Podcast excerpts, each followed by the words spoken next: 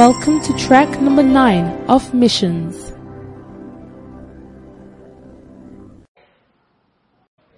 John chapter twelve verse twenty. It says, now there were some Greeks among those who were going up to worship at the feast.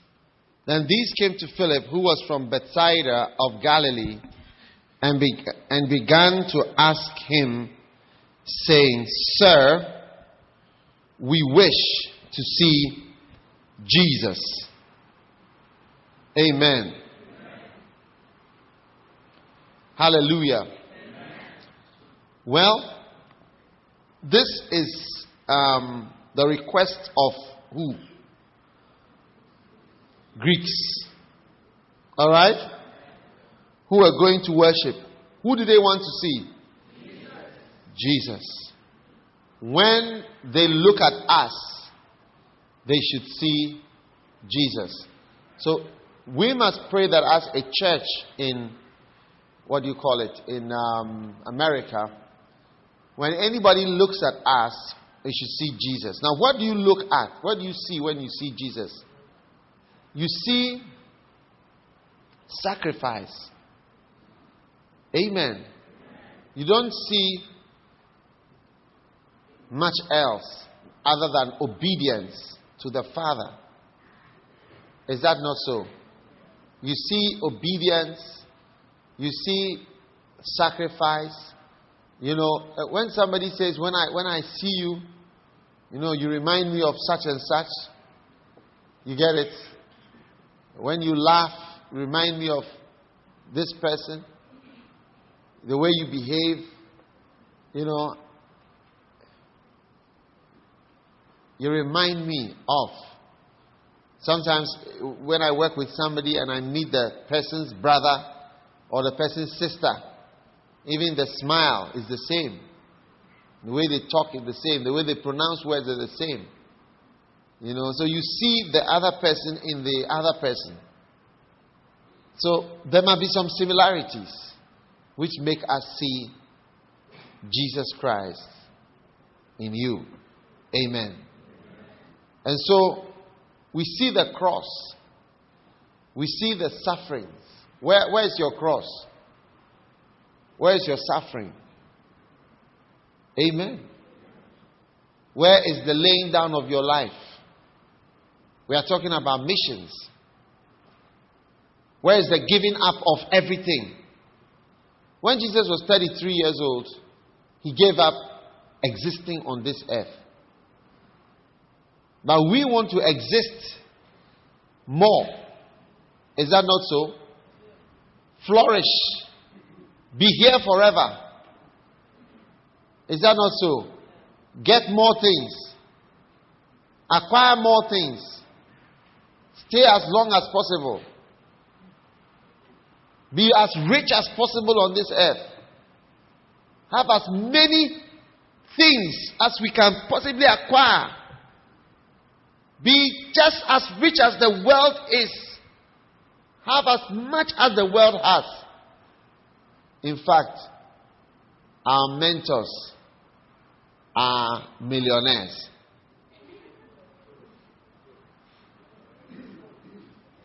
Huh? Is it not true? Yeah.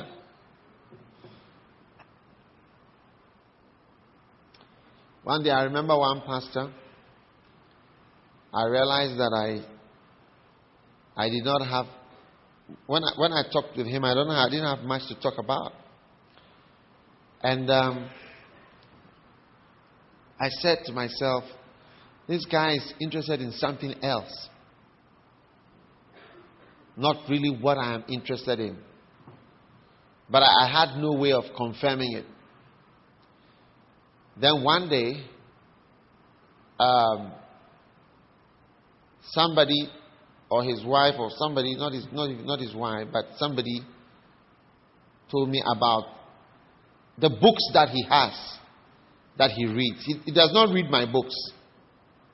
My books are not the most important books, but I mean, if you are in this ministry, right, and God has brought you to me, then I must have something to tell you. And that something to tell you will be found in the books that I have written. And they will be a blessing to you if you read them. He reads my books, the, the ones that is, especially the ones on subjects like uh, frugality and success, Solomonic success, and these type of books. And then his other favorite books are The Millionaire Next Door. And then he had a lot of millionaires' kits. How to get things, successful management, not even manage, management, successful, something, something. He, he has a library. You'll be recommending, and then he comes to church to be recommending these books to people. They are not bad books. They are not bad books at all. But it's just a different line. Jesus was not here trying to be successful. No one who wants to be successful says these things. If anyone does not hate himself, he can't follow me. You hate yourself. Do you want followers? When you tell followers that they have to hate their fathers? Do you want followers? If you tell people that to follow me, you must hate your children. Will people follow you? Will you be popular? Will you be successful? Will a lot of people like you? I don't think so. These are not attractive words. They are not appealing. In fact, I must say that uh, you, you don't have to go far. If you, you pastors, read just John, Matthew out. Read it out. And it will sound strange in the church. And it will look extreme because I, I don't have to say anything. I don't have to conjure up anything. We just read what he says. If, if you want to bury your father, hey, then they will take you on. You want to say goodbye, then they will, they will face you squarely. You feel so bad that you suggested that thing, going to say bye-bye. Not me, oh. Jesus. Maybe that is why Judas also, at a point, he felt that, look, I can't take it anymore.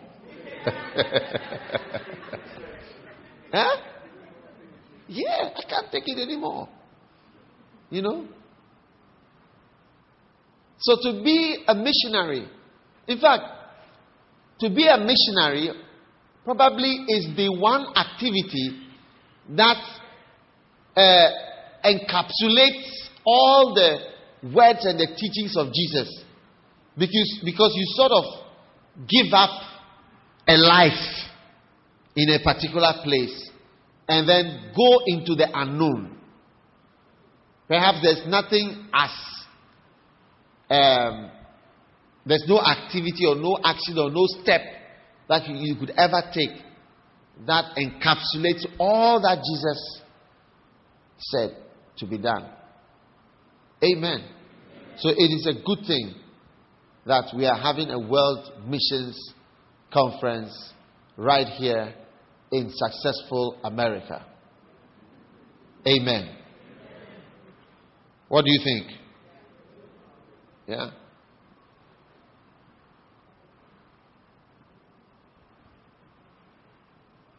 So, today, the world is looking to see Jesus Christ when they see us. Amen. When they look at Lighthouse Chapel, they should see Jesus Christ. What are you doing? What are you like? We will see Jesus. One pastor, he was preaching lots and lots of messages. He said, initially when he became a pastor, he was preaching very good messages about God, about Christ. And as he went on, he, he, he, the messages changed. This story was told by Oral Roberts. I heard Oral Roberts telling this story. And he said that his, preach, his message changed gradually to these messages that we have. How to have this, more of that, get this. I don't know what messages he was preaching, but some different. So one day, the board of the deacons or the board of elders, they wrote a note. And the note was this: we will see Jesus. And so when he came up on the pulpit on Sunday morning, they, they put the note there. And they, they were sitting there. So we, we will see Jesus. We are after Jesus. It's Jesus we want to see. The pastor says he almost weed on himself when he saw the note. He said it was the most difficult Sunday sermon that he ever preached. And he just ran out of the church. And God convicted him through that message. And he said it is true. So it's not Jesus that we are preaching. We are preaching about something else. Because the people want it. You know, and people are some way. People are really some way. If you follow the members, you know, you will not do what you are supposed to do. Are you listening to me? Yes. You know, I have a camp with you now. My aim in at this conference is different from what my aim was when I was holding camps earlier on. But those camps need to be held. At those camps, you you can't. We start at five, we close at midnight. If you've been before, you can remember. You have a lot of notes to write. Now there's nothing to write. You just have your Bible. Look at your Bible and then we go home. But the overseers and pastors need to have such camps. And Christians need to be disciplined. If we allow, even we just have one session, everybody will go and fool around and play and play, eat, fool around, play. Because people are really some way. In fact, if you even open and say, look, anybody who wants to have sex should come to uh, room two two two four two or something, you'll see that people will come. Huh. Now, people are really some way.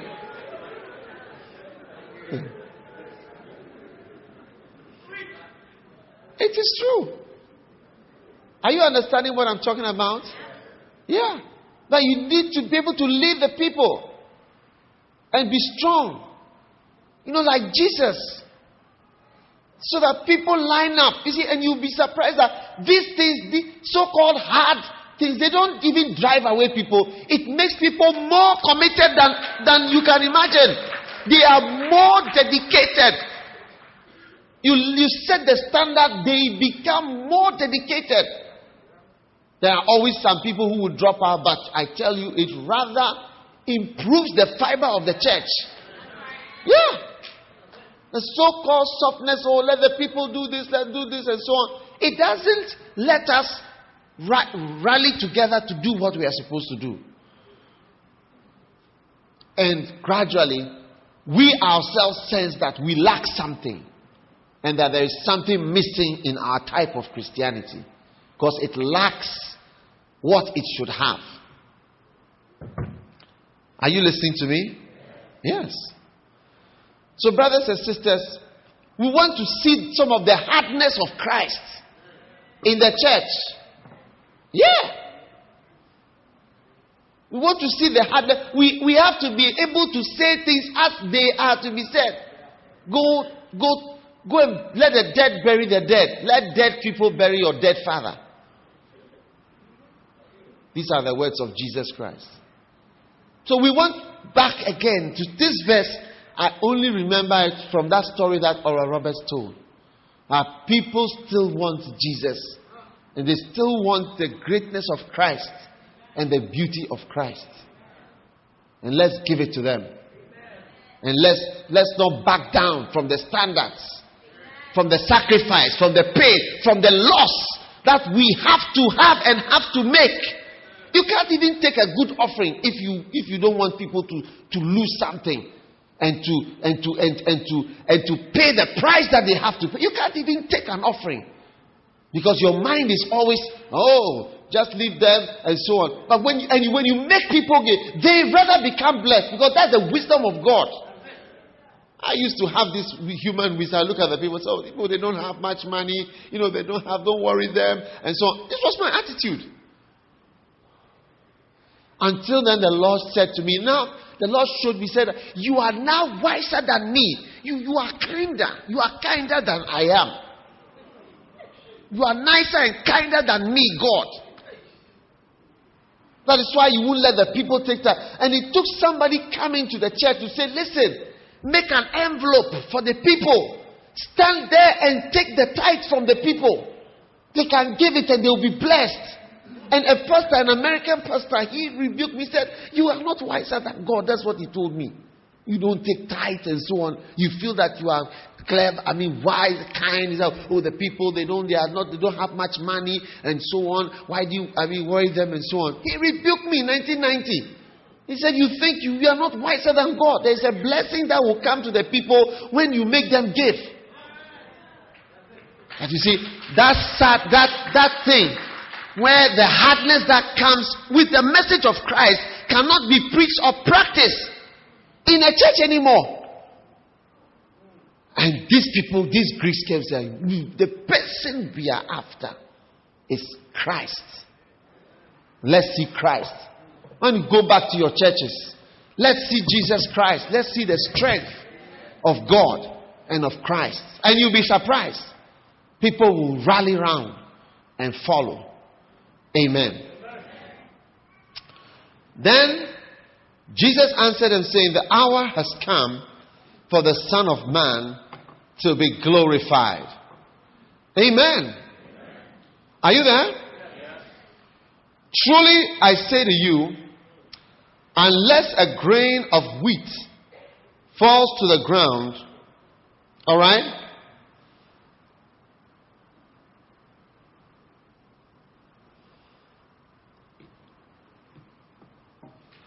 Unless a grain of wheat falls to the ground and dies, it remains alone. But if it dies, it bears much fruit. Now, this church is alone. It's the only church, America. But if it falls into the ground and dies, if we have some people to die on behalf of all of us, it will no longer remain alone. But if it dies, it will not be alone. It will be America, South America, islands, all kinds of places. It will no longer stand alone as an American church. Because the church in London, as a good example, or the church in Ghana, does not stand alone. It stands with all the fruits, including the, here where we are today. Okay? Some years ago, I came here to start this church. Do you know that? Yeah. I stayed in a Doctor Notch's room. I slept in his sitting room.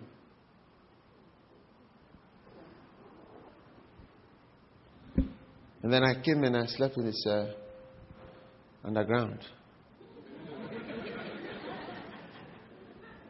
You get it? Yeah. And Pastor Eddie, Bishop Eddie, he came to America. He stayed here for one year. For most of the year, he was here, trying to help something to be here. What do you think? It's got somebody. So you two, eh, somebody has to come.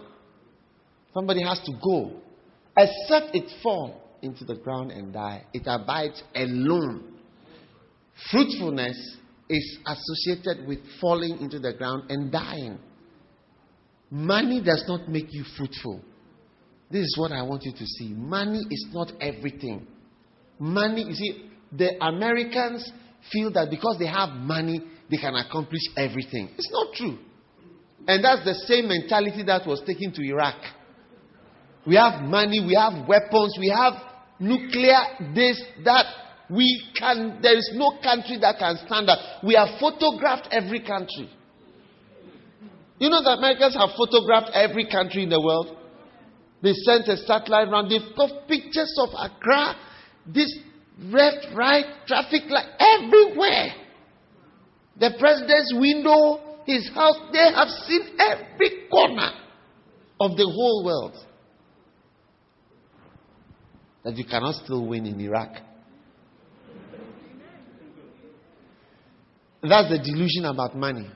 You feel that as you have money, you reach the world. But that's the delusion. Because I can tell you, look, I, ca- I travel to places in Africa. And I, even, I don't even travel much in Africa. It's not that I, I know everything. I don't know everything. But even the little that I have seen, I can, I can tell you that the great ministries that you see on television here, they are not known there. And they are not understood. And the examples they give, I gave my jet here, I gave a jet to this person, I gave, they don't understand those examples. They don't understand the examples. There's no airport anywhere near there.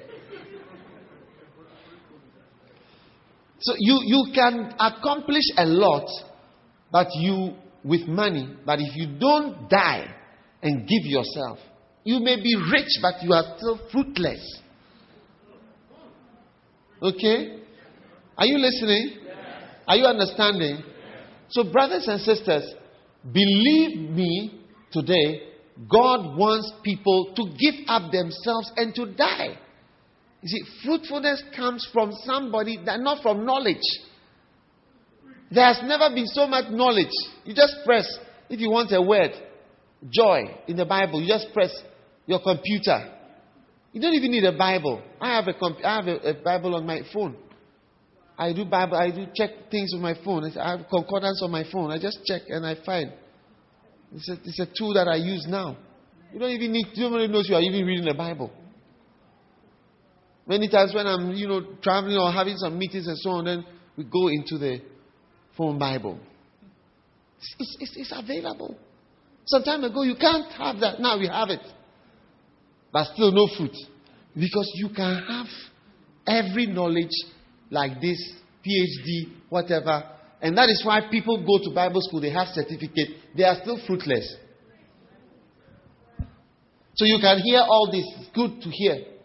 But the day will come. And Jesus said, the hour is come that the Son of Man should be glorified. Glory? Everybody say glory. So that means to be that to be to be glorified means to be made beautiful. So the time has come for the American church to be made beautiful. Amen. And how is the American church going to be made beautiful? By giving big offerings, having more money, having good Christian parties, singing about love. Let there be love shared amongst us. Let there be love in our heart. Oh, the American church is beautiful. It's so loving. We thank God for the American church. It's so loving. They love each other. They are so kind. They're so sweet. There are no quarrels in the church. Let there be love shared among us. Let there be love in our heart. Let there be. Let this love fill this nation. Cause us, O God, to arise. Show us a fresh understanding of brotherly love. That is real. Let there be love shared among us. Let there be. Oh, such a loving church. I went to visit the American church. I felt the love of God. The people were so nice to me. They gave me drink after church, biscuit after church. Somebody took me home. They gave me food after church. Such a beautiful church. Such a nice church. Really? Nice in your eyes. Beauty is lies in the eyes of the beholder. When you go and marry your wife and you think that she's beautiful, she is beautiful to you. It may, she may not be beautiful to somebody else. Somebody has seen and didn't like her. You get what I'm saying? So, she may be beautiful to you. To you, she's beautiful. But she may not be beautiful to others. Okay? So, somebody may come from England to this church and say, what a beautiful church. But that's beautiful to, to that person. But to God, it's not beautiful. Jesus said, the time has come to be glorified. Glorified? Glorified or humiliated? In your eyes, it's humiliated, but in God's sight, it's glorified. In your eyes, it may be to go down and to suffer, but in God's eyes, it's to be glorified. To be glorified, to be made nice. And to be made nice, this church will become nice when we can start to pay the price with the lives. With the lives, not just with money. Thank you for your money. Thank you for your input. Thank you for your offerings. But God wants your life. He said, unless the seed falls into the ground and dies, it abides alone. There is no higher price you can pay than to give yourself. Let, let, let me tell you something. Let me give you a revelation, you know, because it happened to me. One day, I went to a camp that we are building. We are building a campsite somewhere. And it's up on a mountain. You know, some big halls. We stopped building that for some time now because we didn't have money. So we went there and the place was, the people were working, and as I stood on the mountain, I just had a flashback. And I thought of all the buildings, the church buildings, and the money, you get it, that has been used in Lighthouse Chapel International, that has been organized and brought to the church to build church buildings in Ghana and outside Ghana. Schools, hospitals, orphanages, and now we are building a camp somewhere, and so on. And I thought, millions of dollars have been raised to pay people to work for God and to be on television, to write books, to do this, all sorts of things. And the Lord said, showed me, do you see? If you had refused to come, in the name of, I will give you, Lord, when I work as a doctor, I will give you one thousand dollars. Can you compare what has been done and the monies that have been raised for my kingdom to one thousand dollars or five hundred dollars that you would have given? When I look at my life and answer, how much would I have given anyway? For all my working life as a doctor, how much, how many dollars would I? Sometimes in one service, I raise more money than I would have given as a doctor working somewhere for my whole life. Yes. Because there are, there are times that I can raise one hundred thousand pounds, one hundred thousand dollars. Or even I'm preaching on the T V and somebody looks and says, let me give one hundred thousand dollars. That one too is fundraising. Just by preaching. And I preach about, I was preaching about urgency. And he said, I just felt I should give urgently. I don't know, I mean, I don't know what he said, but he said something and he gave. Not that he said he would give, he put the money in the bank. He just wired it into the bank directly. So I realized that I was not wiser than God. God was wiser than when he says, I want you, I don't want your money, because I offered God my money. Yeah. I offered God my money. I said, Lord, I'll, I'll go and work in America like Doctor Nosh, and I'll give you money. Do you know what would have happened to me, Major? Do you know what would have happened? I would have been a Christian here, and then I would have analyzed pastors in Ghana, and I would have criticized them. I would have criticized Bishop Duncan Williams. I said, look at somebody who he, he says he's a pastor. Is this, is this, is this a life of a pastor? Why should a, a pastor do this, do this, do this, do this? I would have taken up another man of God and I would have dressed him down. And you, pastor, said, we are easy to criticize. When you take us on board in your rooms, it's not easy for us because we are not there to defend ourselves. It's true. Yeah. It's easy to just do anything, say anything about us. That's what I would have done. And then I would have analyzed and said, no, let me send my money, some money to World Vision to support two children, twenty dollars a month. And then I'll, and then I'll, I'll talk nice. You know, I really like this. Uh, I'll be talking to other Christians. You know, I'm really helping to look after an orphan in Tanzania and an orphan in whatever. Oh, really? Oh, God bless you. Nobody asks how much it is. Oh, it's five dollars a child for a, a month. that's, that's all about that. But today's offering, today's offering that we are going to take will be more than my donations for ten years. I don't know that today's offering is going to be more than donations for ten years.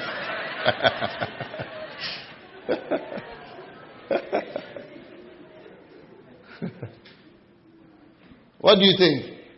So there's nothing like your life, Kojo. There's nothing like your life. There's nothing like your life.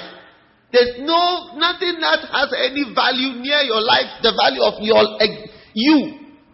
And sometimes, you know, when I look at people, I can see this person knows about computers. This person is very intelligent about this. All those are gifts, so that God wants, and they all have value. You know why uh, B- uh, uh, Bill Gates and these guys are so rich, and people who do computer things are so rich? Because the computer, the intelligence to understand computer things, you know, helps to organize so many things and to cut out the needs for so many people to work. So a computer, the computer intelligence has organized the world and improved the efficiency of things that are being done and wiped out the need of hundreds of employees who come and waste your time and, uh, uh, and waste your money. That is why when they write one program, they have to get so much money because that one program they've written has wiped out hundreds of unnecessary people.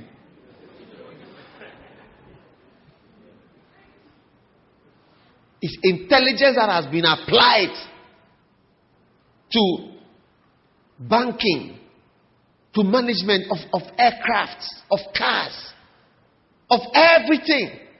You know, they have, I don't know if you have it here, but in London they have this, the Tom Tom. I'm sure you have it here as well. Everywhere you go, you just see where you are going, you put it on, and a lady will be telling you where to go. Turn right after two hundred yards. Turn left after this. Turn, what do you have? You have that here, I'm sure. Yeah.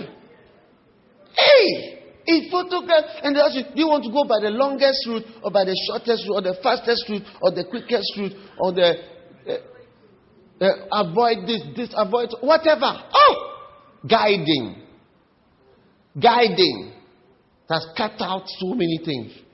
And you imagine the t- intelligence that has been applied. That's the intelligence that needs to be applied to advance the kingdom of God. But we rather give out that. Somebody wrote all those programs, thought about it. They applied themselves to the development of the human world, the earthly things. That's why when, when I'm writing books here, I don't give, I, even when I write, there are so many times I could give examples in business, in this. I said, I'm not writing for the world. I don't want my gift for the world. I don't want any world, the world to benefit from what I'm doing. My gift is for the church, it's for God. What do you think? Yeah, I, my, I, I belong to God. Paul, Paul stood up in the boat. And when the boat was sinking, he said, I am Paul. Paul, whose, whose I am? Uh, Jesus Christ, whose I am and whom I serve. Which means, whose I am means I belong to God, and whom I serve means I serve God. So, whose I am and whom I serve. He says, I belong to God, and I serve God. I am God's property. I belong to God. I serve. And me, I belong to God and I serve God. My brains belong to God. My eyes belong to God. My intelligence belongs to God. My abilities, my strength, my influence, the people I know, my connections, I've used it for God. I will not. I will disgrace myself for God. Yeah, I'll lower myself. I'll beg for God. I'll hold basket for God. I'll I'll plead. I will influence. I will I will I'll do what I do for God. Yes, for God. And God showed me it's much greater than giving an offering. How many can see that it's greater? It's greater. How many can realize that even today's offering is more than somebody for years working, years and years and years and years. Just one life given to God. So that's why Jesus got to the point, he said, except, he said, the hour has come for the Son of Man to be glorified. And except the corn of wheat fall into the ground and die, it abides alone. So America Church, I want you to be surrounded by your children. Your spiritual children. I don't mean, you see, don't think of earthly things. I want every person here to have children all around. This is not what I'm talking about. I'm talking about your spiritual children in countries. Missionaries and all over. We have one church in New York it has given birth to. And that giving birth to other churches came about by some people moving. Moving away. They also changed their lives. And during this conference, we have asked different people to move. You go here, you go to Dallas, go to Miami, go here, go here. Move. And go and start churches That's the work of God. Except the corn of wheat fall into the ground, it abides alone. So if a, any fellow corn is falling into the ground, don't discourage him for falling into the ground. Amen. Amen. All right. Now, where are you?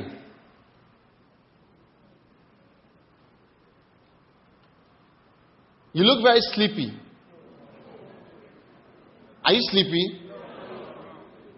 You sure? Major, Major, please come and stand here. Please look at the people and uh, see if you think they look sleepy. They just opened their eyes. They just opened their eyes. So, I, so do you think they are sleepy or not? Major says you are alert, so I believe. He knows you better because he's here with you.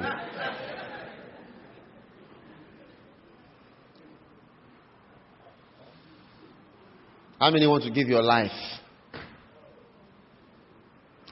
Do you see how ridiculous it looks when you are you are struggling over little bits of money?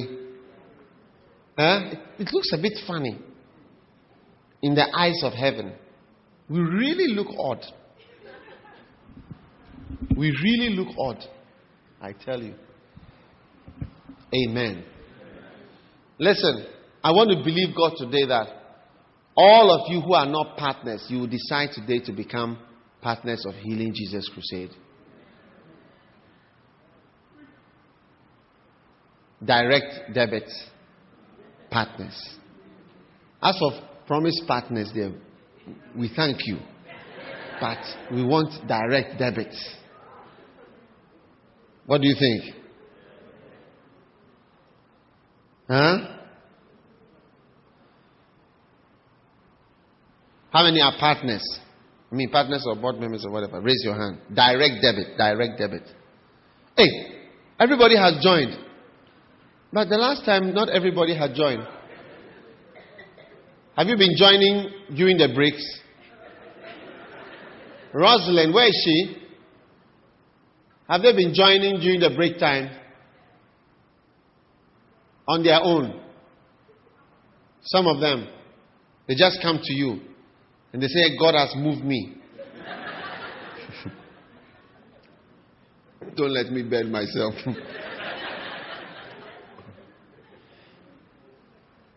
All right. Now, the preaching that is coming is a bit in your favor. How many want preaching that is in your favor? Huh? All along it has been in your favor.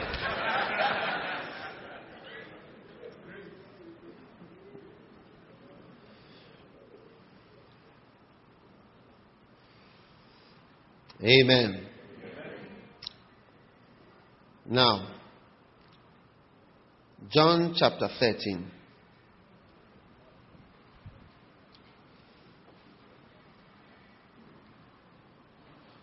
We are going to read from verse twelve.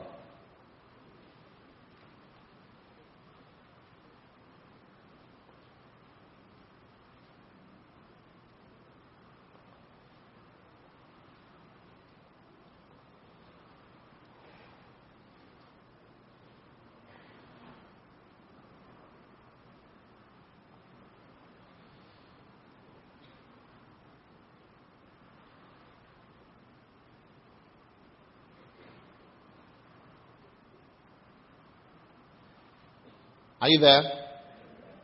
Verse twelve. So when he had washed their feet and taken his garments and reclined at the table again, all right, he said to them, do you know what I have done to you? Are you there? You call me teacher and Lord, and you are right, for so I am.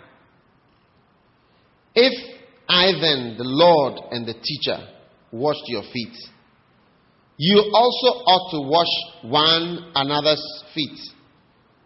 For I gave you an example that you should also do as I did to you.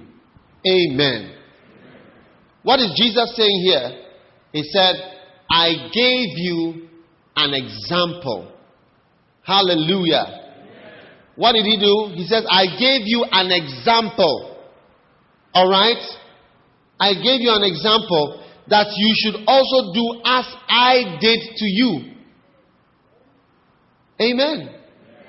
Now, who is supposed to follow that this example? Some crazy guy somewhere? Huh? Who should follow this example? We are supposed to follow the example of Jesus Christ. And that's why he said, I gave you an example that you should do what I have done. And this example of how he lived, how he served, how he helped, is an example that we are supposed to follow. Amen. Amen. Christ wants us to follow his example. And you don't have to think of some guy somewhere who's going to die in a jungle. No. It's we who have to follow his example. In our own way, in our twentieth century way, but when we look at our life, you say that this is a life of sacrifice, a life of giving yourself up for God, serving somebody. Amen. I don't believe that a leader or a pastor is a lord of anybody. We are not lords. We are nothing. In fact, we are in great danger. It is only heaven that can elevate somebody. If you don't know, I'm telling you. Only heaven can say that this person is at this higher level. But as long as we are here, it's a delusion. And it's a delusion that no pastor should allow himself to have. Jesus was a servant. And we must be servants. We must be careful. And we must be afraid. What we are doing, we must be afraid of God and of how he thinks and how he sees us and what we really are like as far as God sees. And Jesus said, I've given you an example that you should follow. Jesus did not make himself big. He made himself nothing. He did not mind being nobody. Do you mind being nobody? You mind changing your address from something something U S A to something something Kumasi, something something Kaduna, something something Ibadan, something something Dakar, and other unknown islands. Do you mind being nothing? Look, even in the church, when I introduce myself, I, you know, sometimes where there are a lot of international ministers, and where, glory be to God. You know, where, where do you come from? Where do you, where do you, church and so on. So, Ghana. Ghana. Where's Ghana? You know, oh, the monkeys. The jungle. You live on the trees. Yeah, we live in the ground, under the ground. We live in the hole, in the caves. It doesn't matter. It doesn't matter. Amen. It doesn't matter. Don't be concerned about being somebody. I'm nothing. So yeah, I'm nothing. It's true. I'm nothing. Yeah, I'm nothing. It's cool. Who are you? I'm nobody.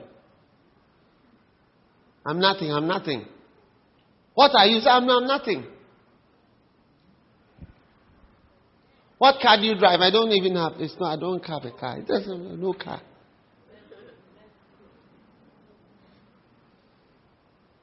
Doesn't. What car? It is when we were we were at a certain stage that you would think that the car defines who you are. A car that's not. I drive the same car with my uh, assistants. Yeah. Amen. Amen. A car cannot define me. I'm greater than a car. Amen. I'm not defined by a car. So recently, somebody somebody called me. He said he's, he's buying me a car, one of these wild cars. He said he wants to buy a car for me, so they are buying it. I called him. I said, brother, I said, listen, this car you are buying, if you buy it for me, I can accept it on one condition. What's the condition? Now I can sell it. I don't like. I don't. I cannot drive this car. Or that I can do whatever I want to do, including selling. I don't want you to be offended. You go and buy and say, I don't drive it. I can't drive it. I don't, I don't, I, it's, God has, I, I, it's not even attractive to me. I, and I really thank you for the love. And I receive it. If you, I receive, I know what I, I can do with it. God does not define that he would mills. No, no, no, no, no. By the grace of God. Yeah. But if I was to offer you, some of you, this car. Come on, Lord. I'm winning. The will of God is being done.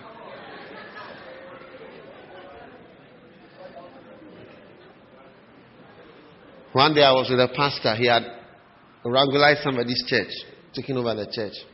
And somebody had bought him a B M W. And he took me to see the B M W. He had taken over somebody's chair. When the person heard, he bought him a new B M W, brand new with the rubbers and plant, rubber bags and everything on it. So he took me to the shiny car. He said, can this be the devil? He, and he looked at me and said, can this be the devil? He said, is this, is this not God? We, we stood by the car. He said, is this not God? He said, we, we think that the car is a sign of God. When? When and where? Jesus, I gave you an example that you should follow.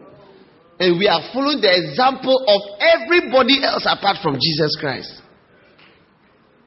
Hmm. Mercy. Zigzag. Zimbi, Zimbia. Verse sixteen.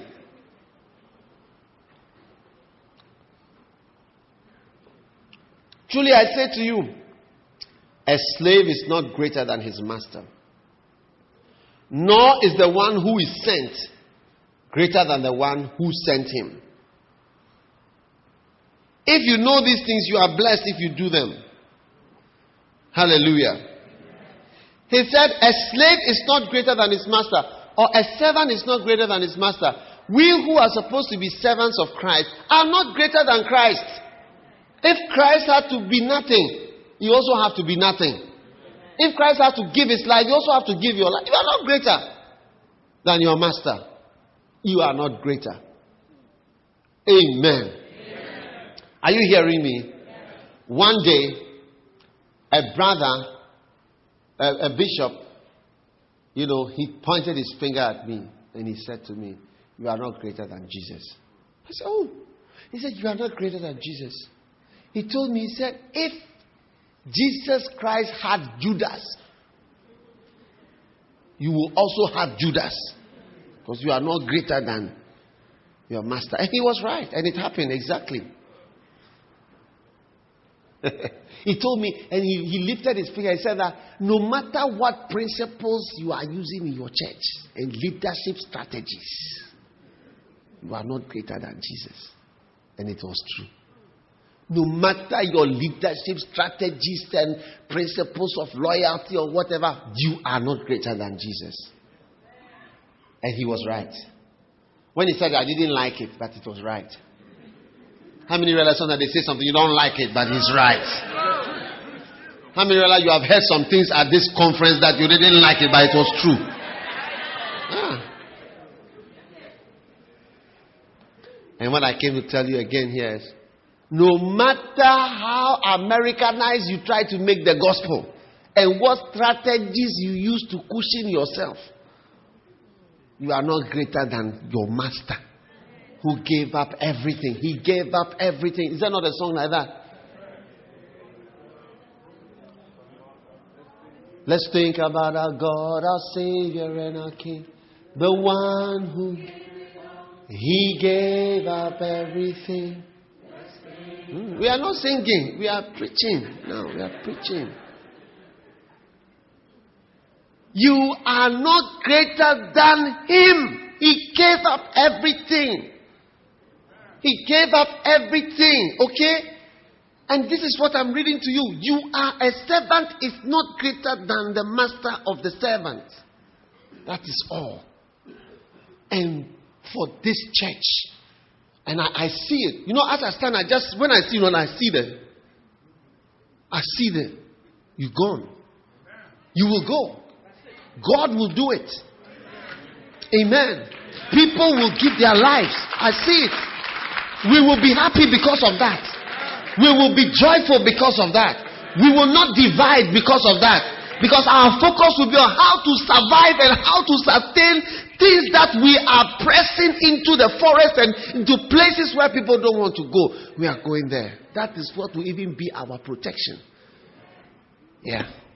Because the love of God will, the love, the love. You see, when somebody likes you and he turns his attention to love you, it's different. You see, I, I employ people and I can see how much power and influence I have. If I decide I like this person, it's different. So you can see ten people, fifteen people. You like this person or you like this person for no reason. And that's how life is. But God has given us the reason why the Father loved Jesus. He said, because I laid down my life. Therefore, my Father loves me.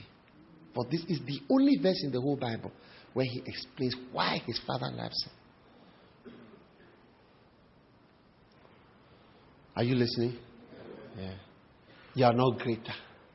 No matter your strategies, your courses, the amount of money that you earn, no matter what, you are not greater than, than the one who died for you. Did you want to be greater than him? What, what's your name again? Je- Jennifer, you are in Canada. You are not greater, even though you are in Canada. It's true. You'll be one of the best countries in the world, but you're still not greater than Jesus. No matter how how far you move away from poverty, you are not greater. And I see you following the example of Jesus. Amen. Are you excited about it? Are you happy about it? Very good. Now, John chapter thirteen. We are still reading on. Verse thirty-one.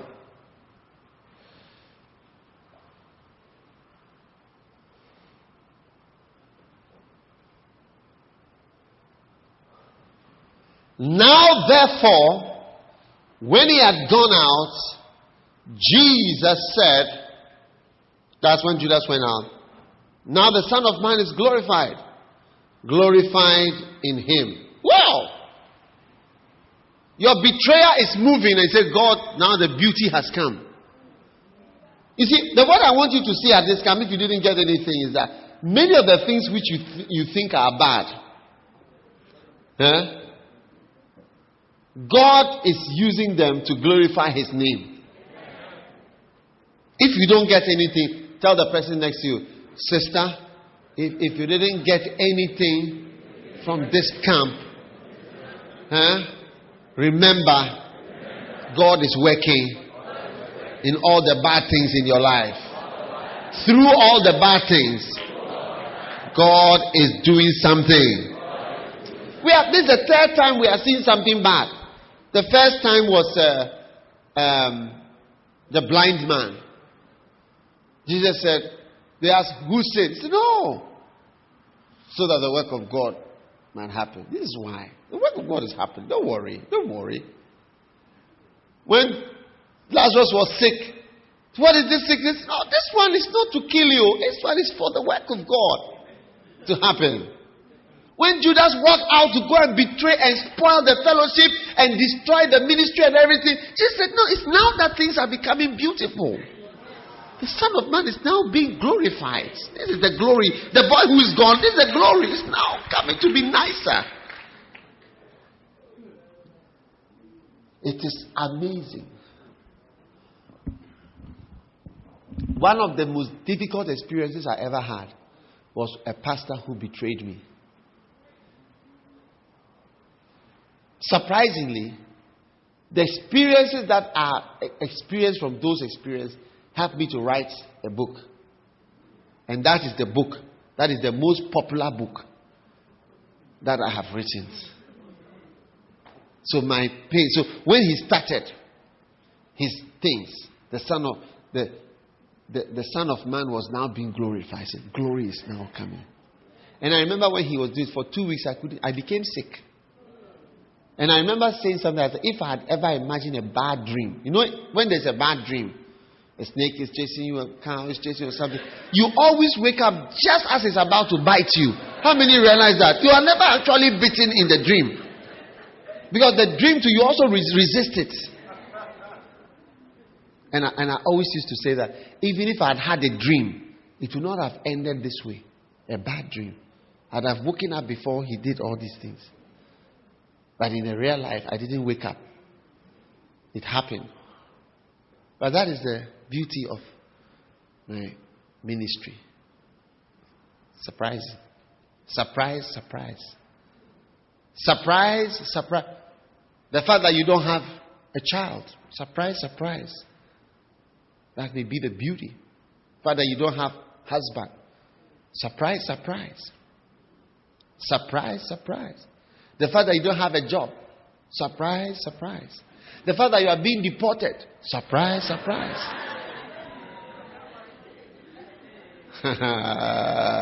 You can't believe my message, you see.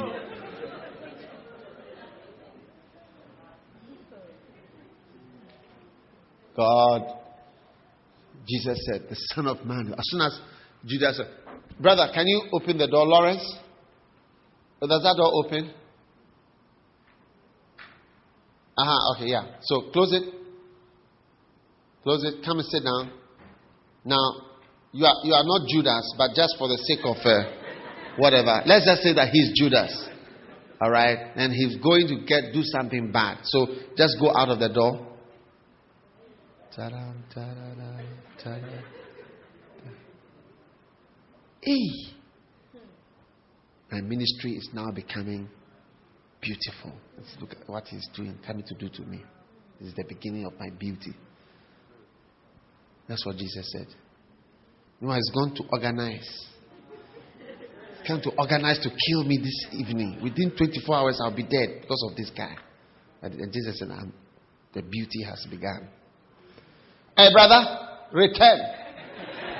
We cancel all Judastic attitudes and spirits on you in Jesus' name.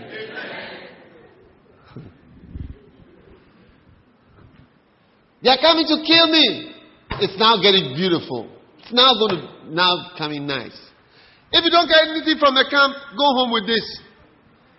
Just go home with this. This is the beauty. The pain. The pain. Who has had pain before? Who has had pain before? Raise your hand if you've had pain. Perhaps. I said perhaps. That is it. God's grace for your life. Amen. What do you think? Is it powerful? All right. Now, and he continues, if God is glorified in him, God will also glorify him in himself. All right? Are you there? Little children, I am with you a little while longer. You will seek me, and as I said to the Jews, I now say also to you, where I am going, you cannot come. Amen. Are you there? A new commandment I give to you, that you love one another, even as I have loved you, so that you also love one another. All right? By this shall all men know that you are my disciples, if you have love one for another. Are you there? Verse thirty-six. All right? Simon Peter said to him, now this is what I want you to notice. Lord, where are you going? Jesus answered, where I go, you cannot follow me now, but you will follow me later. Wow. You see, this is the good news. Many of us cannot do this thing now, but we can do it later. Amen. You can't, you can't do it now, but you can do it later. I told you that it was in your favor. How many realize that this scripture is in your favor? He said, where I am going, you cannot follow me now, but you can, you will follow me later. And, and that is a revelation I want you to put inside your breast pocket, the inside. That some of the things that God has used the Lord Jesus to do, some of the things that God has asked me to do, you cannot follow me now, but you will follow later. There, there is also a timing to your sacrifice and to the laying down of your life. That principle never changes. That the fact that your life should be laid down and that you, you have to give your life to him. For some people, by the age of twenty-one, you are already on the line. This is the way you are going to go. But for some people, they cannot. And I can say here, once I come to America, you know, what I am doing and what some people are doing, you cannot do. Not that, not that you, you don't like God. You like God. You also like God. How many agree that you like God? You love God. You understand? And so sometimes when I preach, you feel bad. How many of us feel bad about it? Yeah, that's why I, you know, I try not to preach these kind of messages. I don't want you to feel bad. But but the fact of the matter is that for many of us, we cannot. So I also don't want to come and press, press, press, press something that I shouldn't press too much for you to feel almost as though you are you are you are a sinner. That you are not a sinner.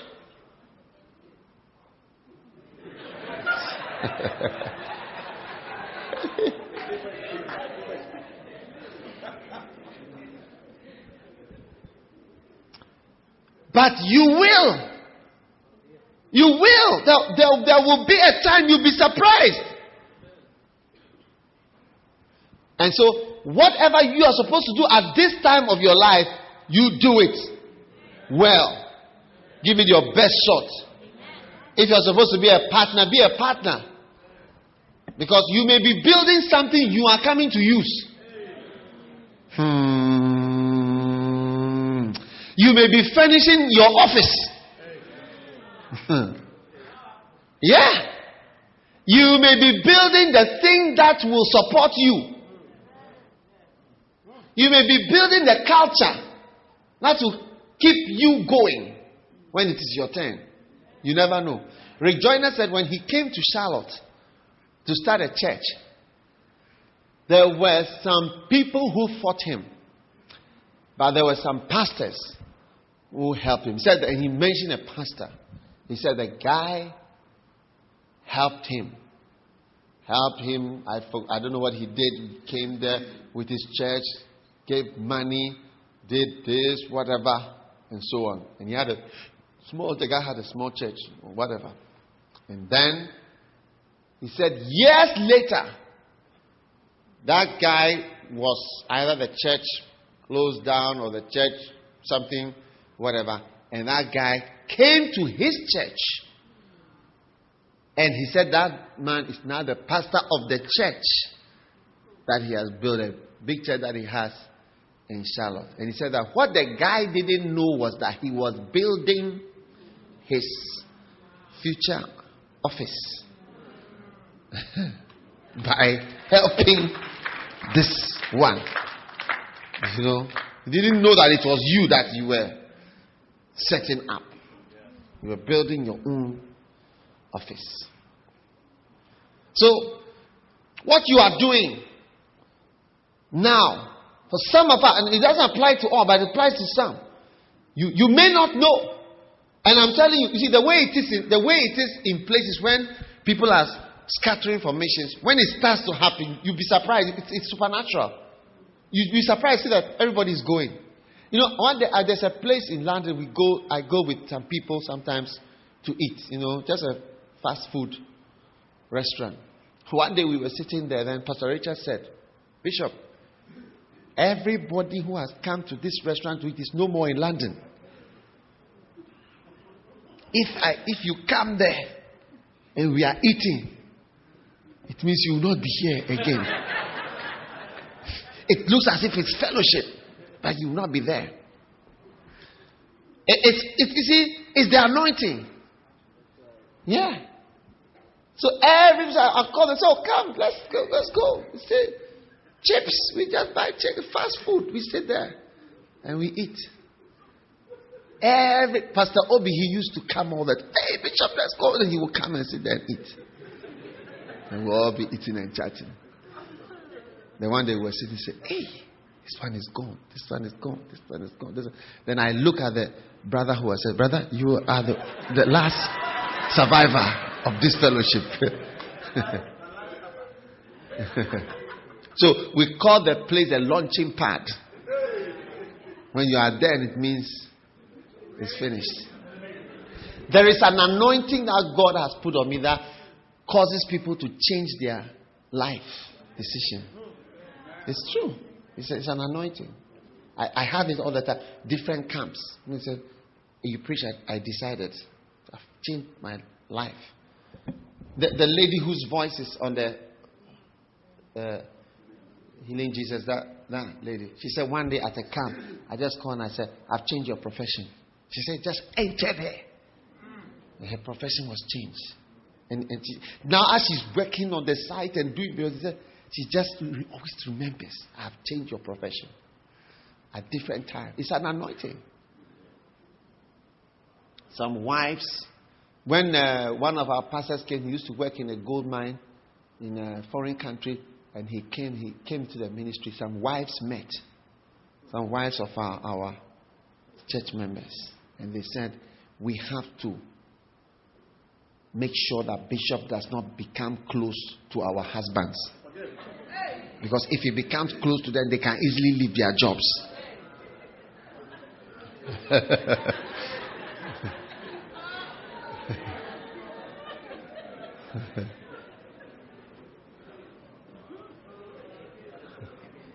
Meanwhile, I'm not trying to take anybody's job.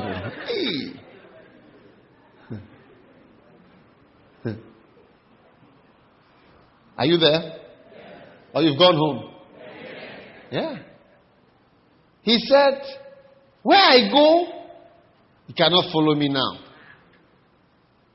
But you follow me later.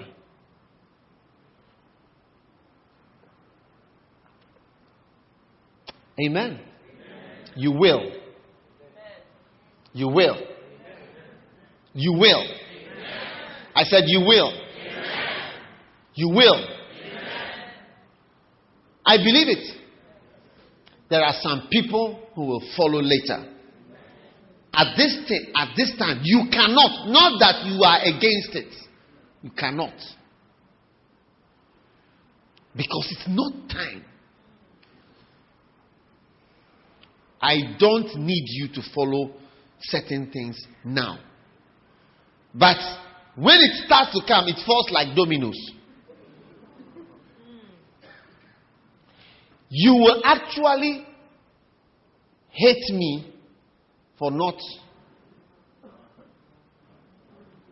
pulling you in when the time comes. If I don't. That's why anytime we get to that point, I become very sensitive.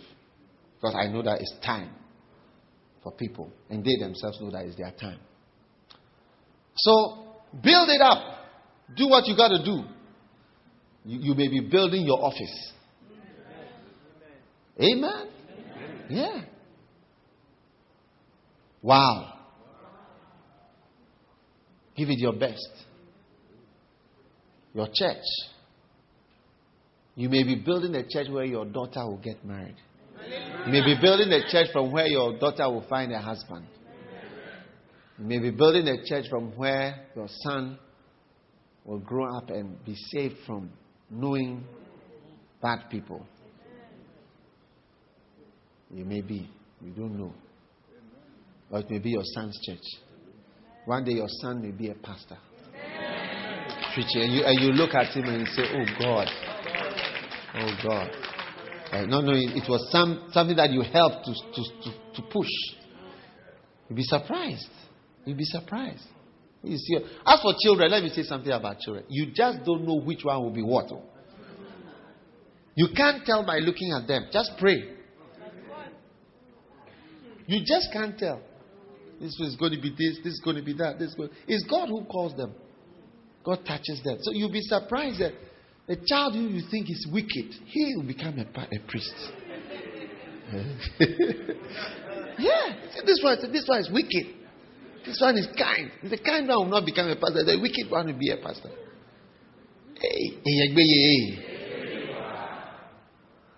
They cannot follow me now. But you follow me later. Jennifer, did you hear that? Cannot follow me now, but you follow me later. Did you hear me? Can't follow me now, you follow me later. I know. I know. There are many people like that. And am I God to say when you are coming at the eleventh hour? You see, that verse is in your favor as well. There are those who started working in the morning. Some came in the afternoon. Some just one hour to time. They came and said, we are looking for jobs. Meanwhile, we have worked from the morning, seven a.m. We took the bus and we came at six, seven, eight, nine, ten, eleven, twelve. In the hot afternoon we were there. We didn't take lunch break. We continued. two, three, four, four thirty. Said, you came, say you want a job. And you worked thirty minutes. And then when it was pray time, we all came. Said, yes, it's one hundred dollars each. Per day. one hundred dollars. I give you. That's what we agreed. In the morning when you came, it's one hundred dollars. So I give one hundred, one hundred, one hundred, one hundred, one hundred. Now this guy came at four thirty. I also give him one hundred, one hundred. Then you look and say, what? How do you give him one hundred? We came at seven. He had just come forth. He's played the whole day. He was playing piano, fooling around. He went to visit his girlfriend, whatever. four thirty he came. And you are giving him the same one hundred dollars that you gave. Jesus said, listen. When you came, I agreed with you, one hundred dollars. Have I broken my word? No. Shut up. Take your one hundred dollars. Take your one hundred dollars. Take your one hundred dollars. Take your one hundred dollars. Yeah. I knew you would clap for this one. Because I told you that this part of the message is in your favor.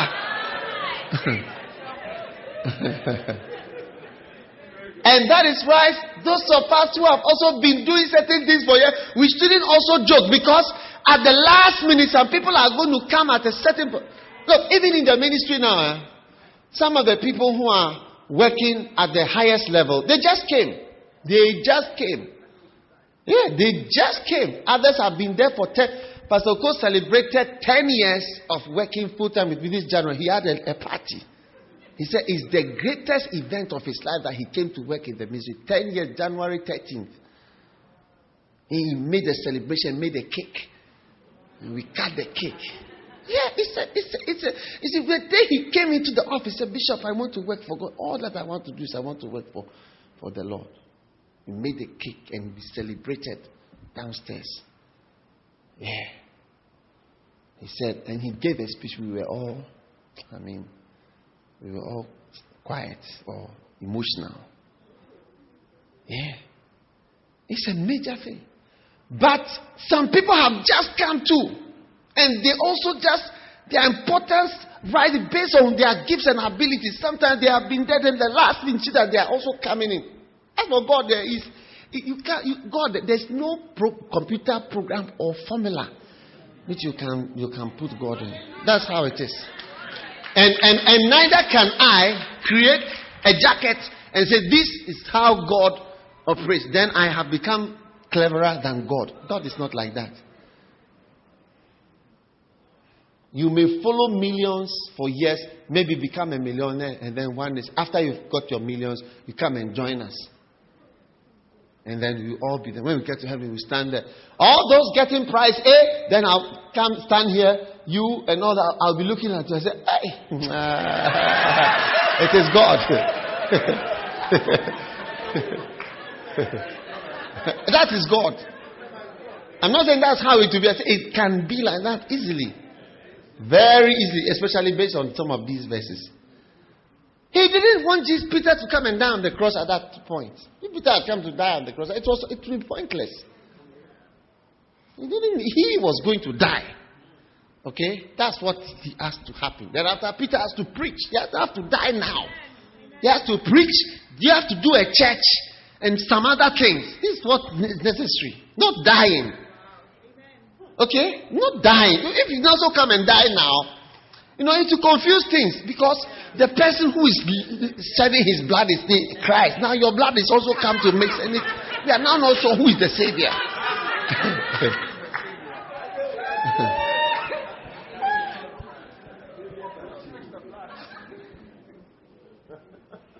It's true. We are now not sure who, who is the Savior. And then, okay, now that you've died, who is going to preach? Now we need somebody to preach, and you are dead. So, where I'm going, you cannot follow me now. But you can follow me. You will. You will follow me later. Later. Amen. So, this other side is also true. What I'm saying is true. Both sides are true. God wants you now. Give up everything now. Die now. If you say, my father, I have to go and visit you, you are out. That one too is true. Bring it been five minutes delay, you are out. But this one also is true. Both are true. So, by faith, which one will be yours? You have to walk by it. I can't tell which one is yours. You do. What do you think? Are you happy that there's at least one scripture in the whole Bible that is in your favor? Powerful. All right. Stand to your feet, everybody.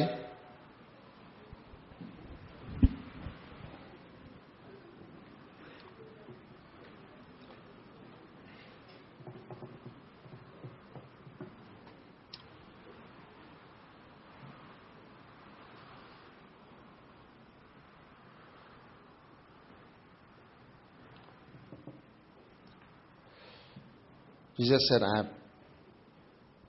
I have set an example for you to follow. Amen. I believe that God wants us to follow a good example. Amen. Lift your hands. And I want us to pray. I want us to spend a bit of time praying. Lord, help me in my life. You're going to pray in tongues. If you can pray in tongues, I want you to pray in tongues. These days, I really believe in praying in tongues. Pray in tongues. God, grace to come to you. That His will should be done in your life. In the name of Jesus. Pray. Pray. Kabalanamasho. Sendelebrikilandes. Sendalamadash.